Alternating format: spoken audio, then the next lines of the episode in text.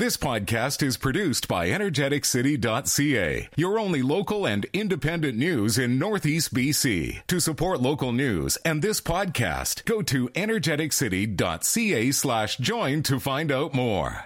Now, an in-depth look at the news and information shaping our community. This is Moose Talks with your host, Doug Craig, on Moose F M. Welcome to the show. A little later on, we're going to be chatting a bit about Bill C eighteen, which did pass yesterday.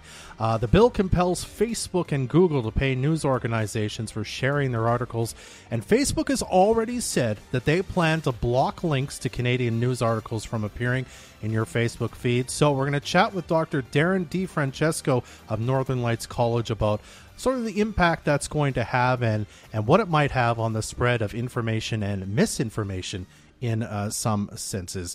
But first, it's been a while since we had kind of a general check-in with our northern neighbor in the Northern Rockies Regional Municipality.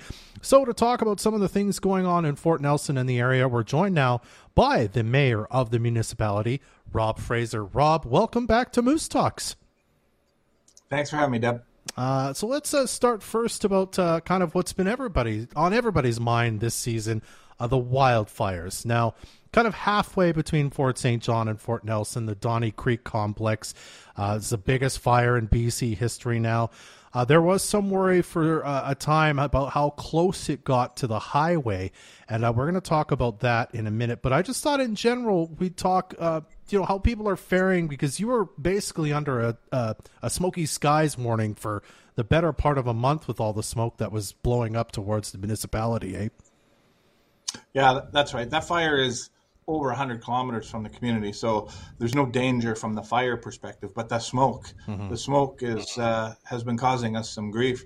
The ash and the smoke was so heavy that it actually took down our uh, B C Hydro generating station. Well, let's talk about that. I mean, that was a that was a pretty big story when we heard about that, because of course the first part of it is they had to send people up. I think you were out of power for most of a day, and then it happened a second time. Uh, because of just how gummed up, I guess, the system got.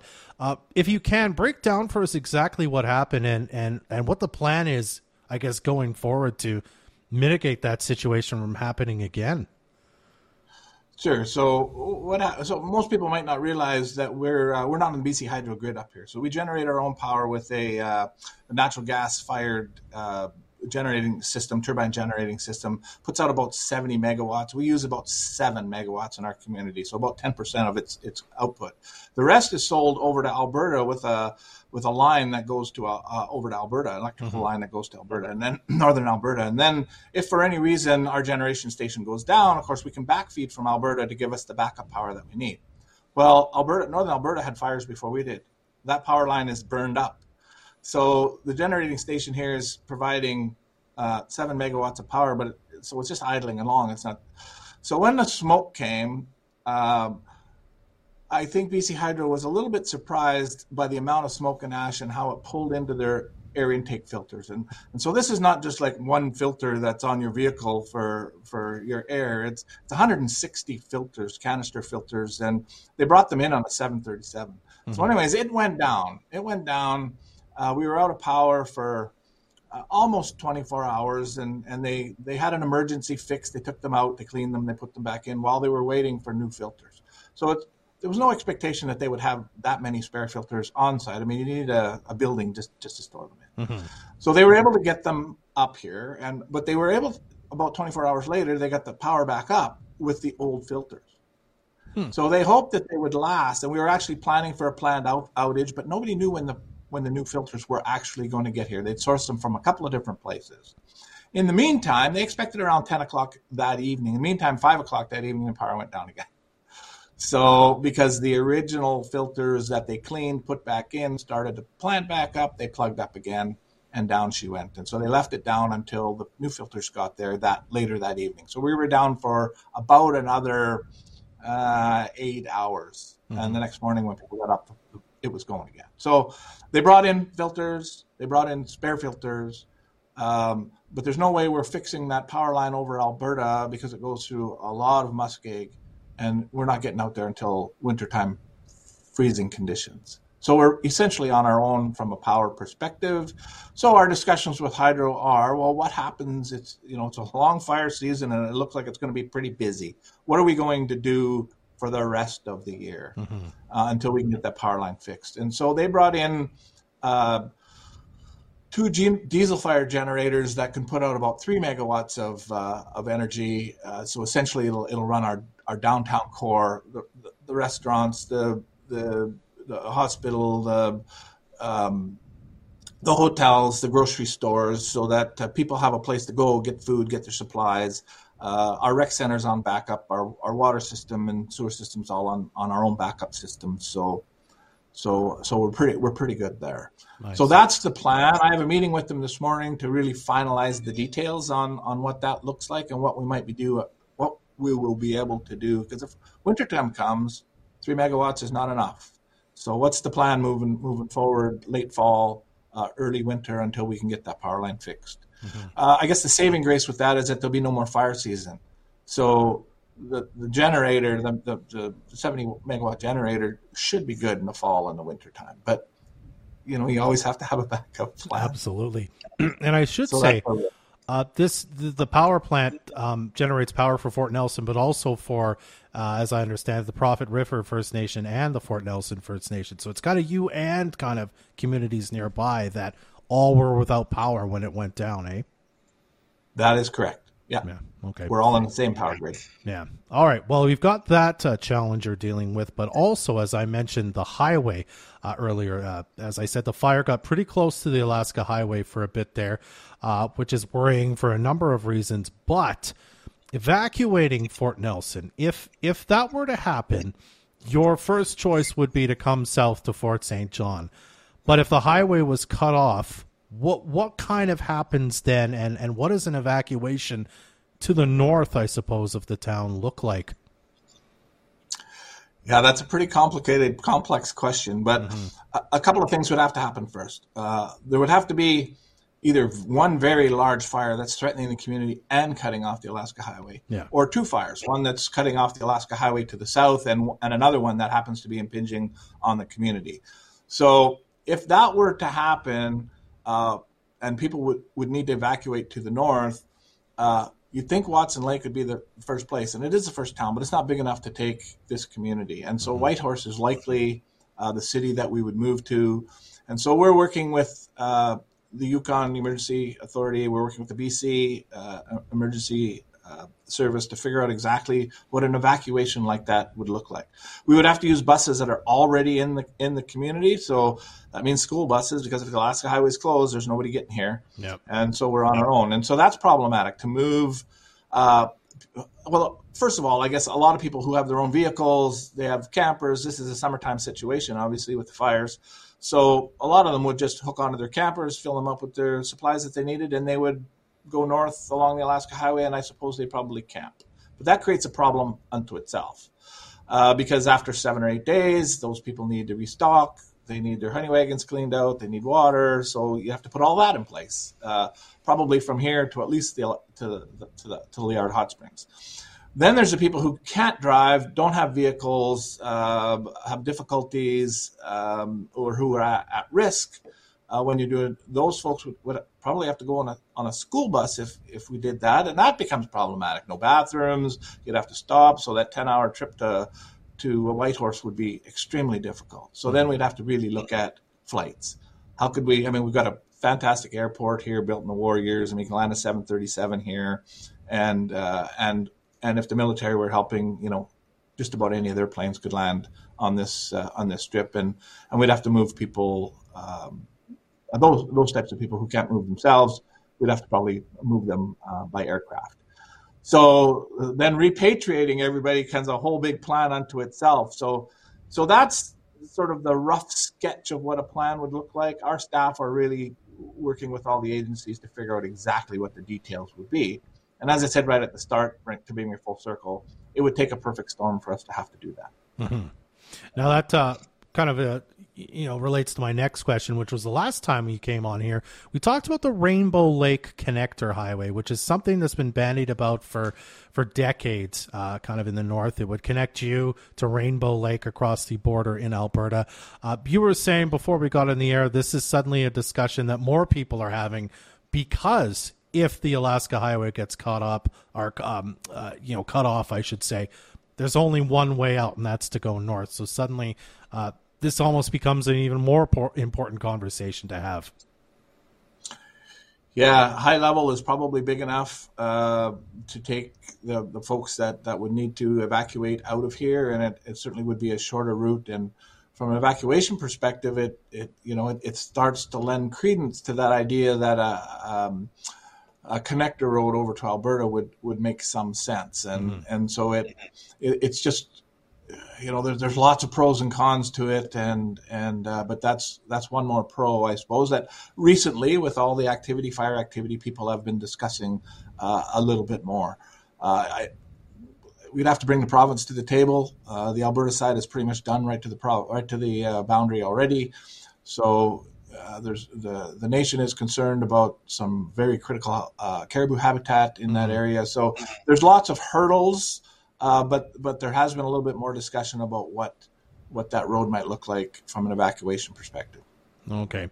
Well, we've got one more minute, Rob. I wanted to make sure we asked about this too. Uh, there was a story that uh, we did over at energetic city dot c a uh, about a couple physicians that were going to be coming to Fort Nelson to, you know, be physicians.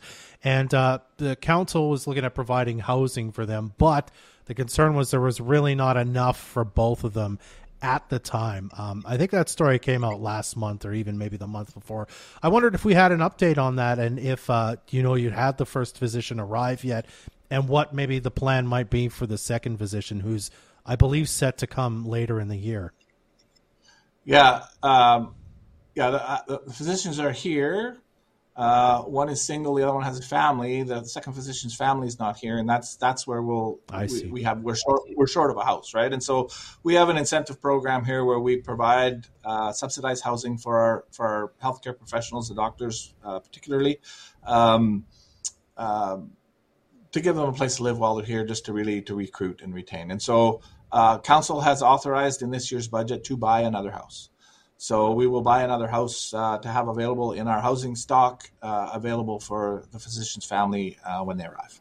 I see. Okay. Very cool. All right. Well, uh, we'll have to leave it there for now. Uh, Rob, thank you so much for taking a few minutes for us. I know you've been very busy lately, uh, and I appreciate your time. You're welcome, Doug. All right, that was Mayor Rob Fraser of the Northern Rockies Regional Municipality. We'll be right back to talk to Darryn DiFrancesco right after this on the Moose uh, Moose Talks. Welcome back to today's show. I'm Doug Craig. Now, you may have heard about Bill C eighteen. It passed yesterday and re- uh, received royal assent, which means it's essentially law now. The Canadian government says it's going to take a few months to sort of decide exactly how it's going to roll out uh, sort of the implications of the bill, which will compel Facebook and Google to pay news organizations such as energetic city dot c a for sharing their articles. Now, right out of the gate, Facebook has already said that they're going to start blocking news from being on Facebook, Canadian news specifically, as a result of this bill. So to talk a bit about what that means for you and uh, what it can mean for the spread of information and misinformation on the internet, uh, we chatted with a local professor, uh, Doctor Darryn uh, DiFrancesco of Northern Lights College, about uh, what this could mean for you. Uh, here's that conversation. Doctor DiFrancesco, thank you so much for being with me today. Uh, let's get into the bill itself, if you can, as kind of succinctly as possible. Explain to One us moment, we're actually what having the some bill is purporting here. to do and uh, I'm what, pull how, the what kind back of effect to myself it's going to have let me do on the news. That, uh, while I figured it out, uh, we do have a video, of course, of the uh, the uh, audio playing in just a moment. I think I've got it sorted out now. So now we'll go to that conversation.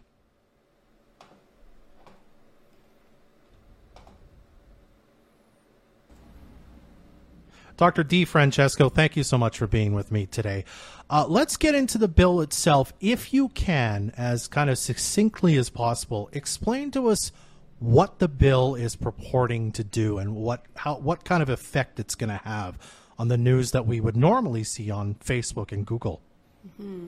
So the idea behind Bill C eighteen is to require internet tech platforms, the big players like Meta, which owns Facebook, and also Google, to pay broadcasters to use their content.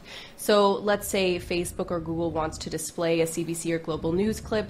They'd be required to negotiate some form of compensation deals uh, with these news organizations in order to do so. I see. So essentially, uh, in the case of, say, like an Energetic City dot C A, they would pay Energetic City to be able to share um, the, the kind of the news article or whatnot. That's right. But both companies have come out and said, we're not going to do that. If, if this becomes law, we're just going to simply stop allowing news articles to be shared, in the case of Meta and Facebook, on Facebook, Instagram, kind of their companies. And then Google, I suppose, you, you won't be able to search it and find it in the same way, I guess, eh? That's right. Yeah. So I think it's important to understand how these companies make their money, and both Facebook, Meta, and that includes Instagram as well, uh, YouTube, um, as well as Google, they make most of their money from advertising. And so it actually doesn't really benefit them in terms of profit uh, to share news links. So they're not really losing anything by dropping those links. So if they're being asked to pay, they sort of think, well, why would we pay when we can just get so much other content for free, when it's not really uh, benefiting our bottom line. Mm-hmm. So for, for that reason, um, they are threatening to essentially uh, block uh, Canadian content from being shared on their platforms. This is a threat. We don't know if they're actually going to follow through with this threat, but that is what they're saying at this time. Yeah. I guess the, the biggest question, first of all, is for people who, you know, follow Energetic City on Facebook or name your news website, C T V, C B C, whatever it happens to be. Um, This means then they can't get their news through Facebook anymore if they follow through with this, correct? That's right. So if they follow through with this, we would expect that uh, individuals would actually have to go to Energetic City News website uh, to seek it out directly. So you wouldn't be able to share that link on Facebook. You wouldn't be able to look for that in your news feed. You'd have to go to those sources directly. Mm-hmm. Do you expect it'll be different with kind of the, the size of the media company that's being affected? And uh, like, will it have a different impact on, say, a small company like Energetic City that's locally owned uh, as compared to, say, something like the C B C, which is national, which is a huge kind of, you know, corporation? Will there be a difference in kind of how the effect, um, you know, is shared by these two companies, do you think? Mm-hmm. Yeah, there could be. So Google is one organization that obviously has some concerns about this, and some of the concerns that they've raised relate to the fact that larger news organizations have more resources to actually negotiate these contracts, um, whereas smaller organizations may not have the resources, both, you know, in terms of financial resources or legal networks, um, to negotiate good contracts. So in theory, these larger corporations would be in a better position to negotiate a contract that they think is fair compared to some of these smaller organizations. So it could be an issue for smaller organizations. Mm-hmm. And I mean, you've you've done some work on uh, kind of social media in your career. What kind of impact do you think this will have on just the sharing of news in general? Because of course, you know, we're not the only news sources, news companies. There's news shared in lots of different ways. What do you think would change if that happened and they banned Canadian companies from sharing news in just sort of the spread of news and, and in some cases not news, and mis misinformation in general? Yeah, I mean, this is sort of a multifaceted question. I think one thing we need to be careful of is saying that it's a ban. I don't see it as a ban. The language that they're using is blocking it. So mm-hmm. there is a little bit of a difference here. Blocking it would essentially just uh, be preventing individuals from sharing those links.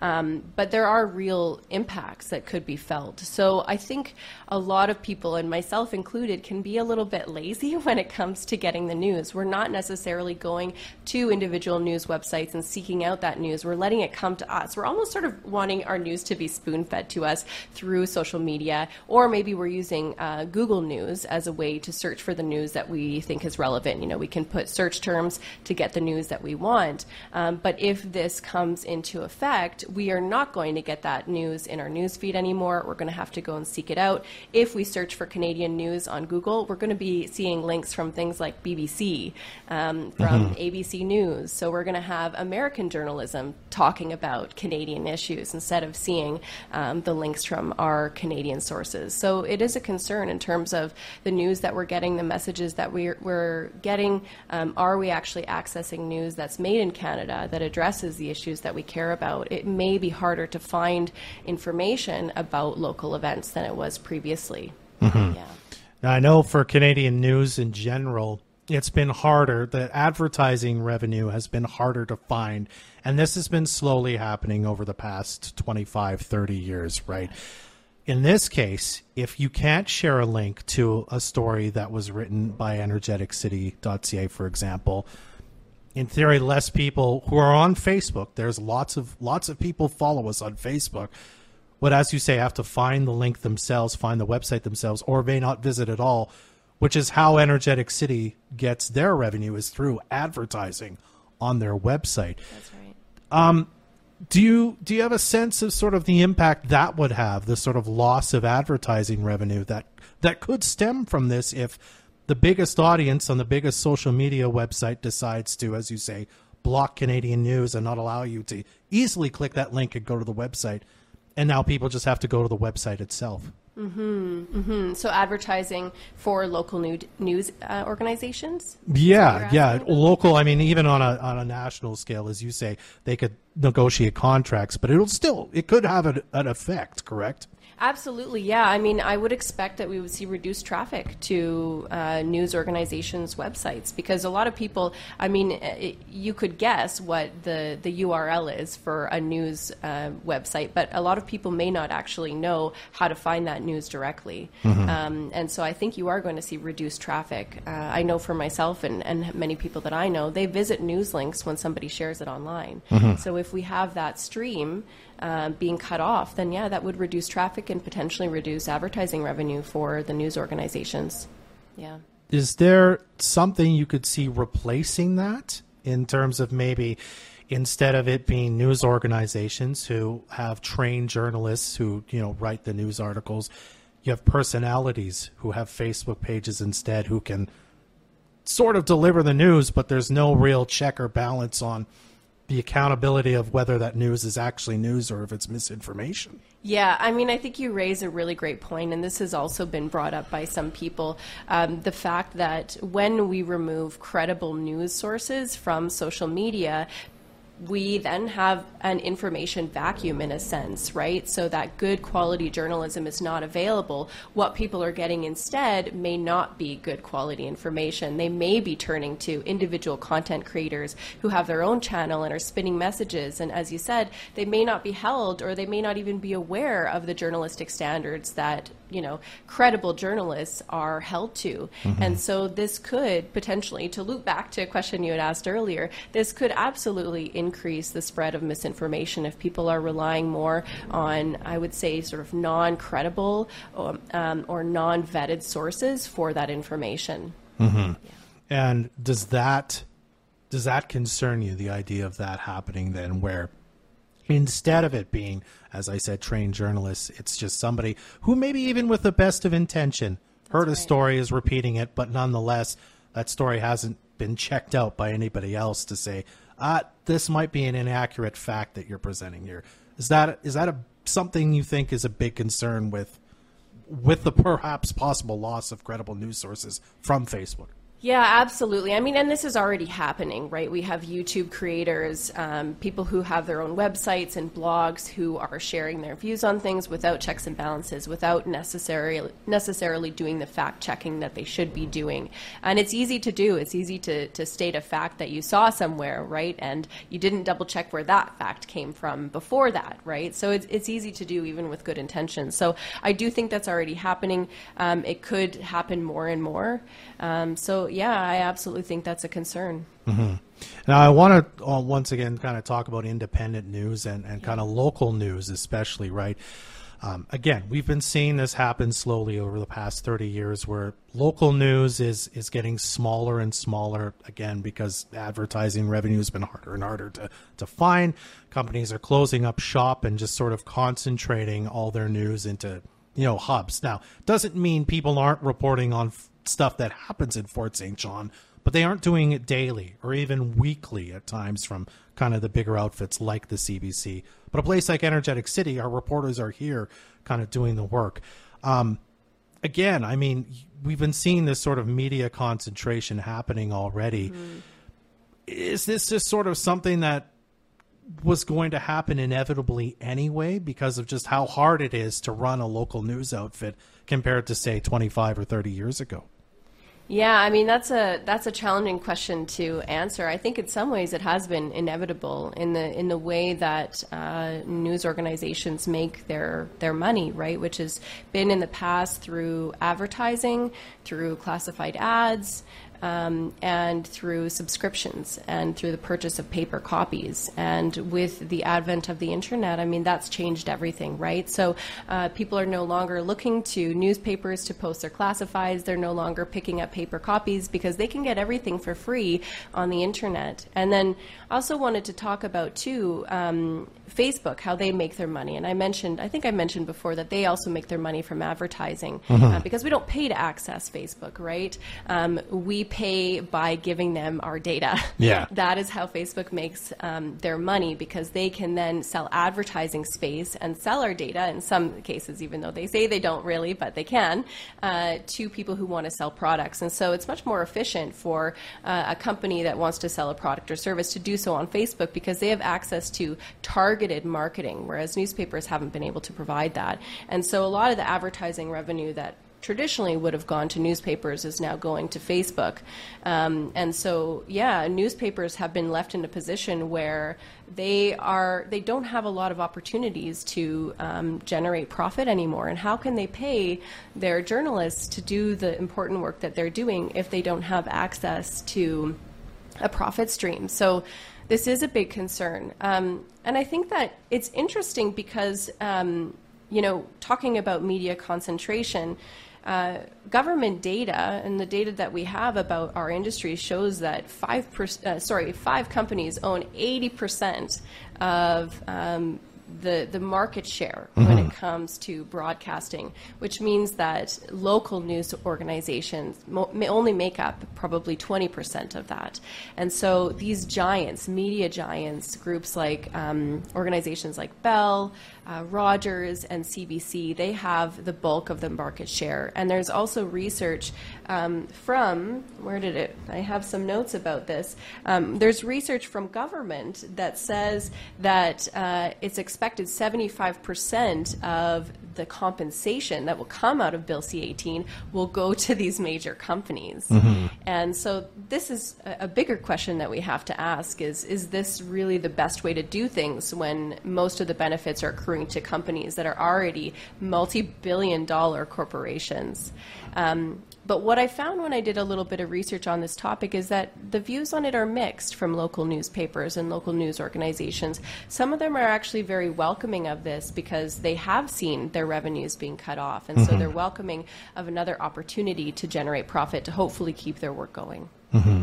It's a fascinating topic that uh, has lots of implications, and we'll be watching very closely to what happens and uh, if uh, you know if and when Bill C eighteen passes, what the ramifications of it will be. Uh, Doctor DiFrancesco, I really appreciate your time today. Thank you so much for being here. Thanks for having me. That was Doctor Darryn DiFrancesco from the Northern Lights College. Again, Bill C eighteen has passed. It received royal assent yesterday. Our thanks to our guests Rob Fraser and Daryl, uh, Darryn, pardon me, Darryn DiFrancesco for joining us today. Since you're likely going to be seeing less news on Facebook, I encourage you to spend more time at energetic city dot c a, and while you're there, sign up for a newsletter. They're free and delivered straight to your inbox with all the local and regional news to get you started for your day. While you're there, you can also sign up for the Peace Politics newsletter, which covers the doings of local governments in the Peace, and sign up for our brand new Summer Events newsletter, which keeps you up to date on all the events happening in the region and gives you some ideas of how to spend your time in the great outdoors and the wonderful summer that seems so short here. You can sign up today at energetic city dot c a slash newsletters. That's our show. Jordan Prentice and Trey Lopashinsky are the producers of Moose Talks. I'm Doug Craig. Be well. Thanks for listening to this energetic city dot c a podcast. energetic city dot c a is your only local and independent news in Northeast B C. To help keep us independent and to support this podcast, go to energetic city dot c a slash join.